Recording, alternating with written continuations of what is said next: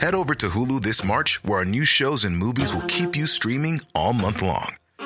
Catch the award winning movie Poor Things, starring Emma Stone, Mark Ruffalo, and Willem Dafoe. Check out the new documentary, Freaknik The Wildest Party Never Told, about the iconic Atlanta Street Party. And don't miss FX's Shogun, a reimagining of the epic tale, starring Anna Sawai. So, what are you waiting for? Go stream something new on Hulu. Millions of people have lost weight with personalized plans from Noom, like Evan, who can't stand salads and still lost 50 pounds. Salads, generally, for most people, are the easy button, right? For me, that wasn't an option.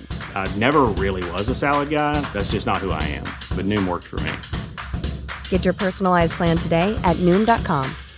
Real Noom user compensated to provide their story. In four weeks, the typical Noom user can expect to lose one to two pounds per week. Individual results may vary.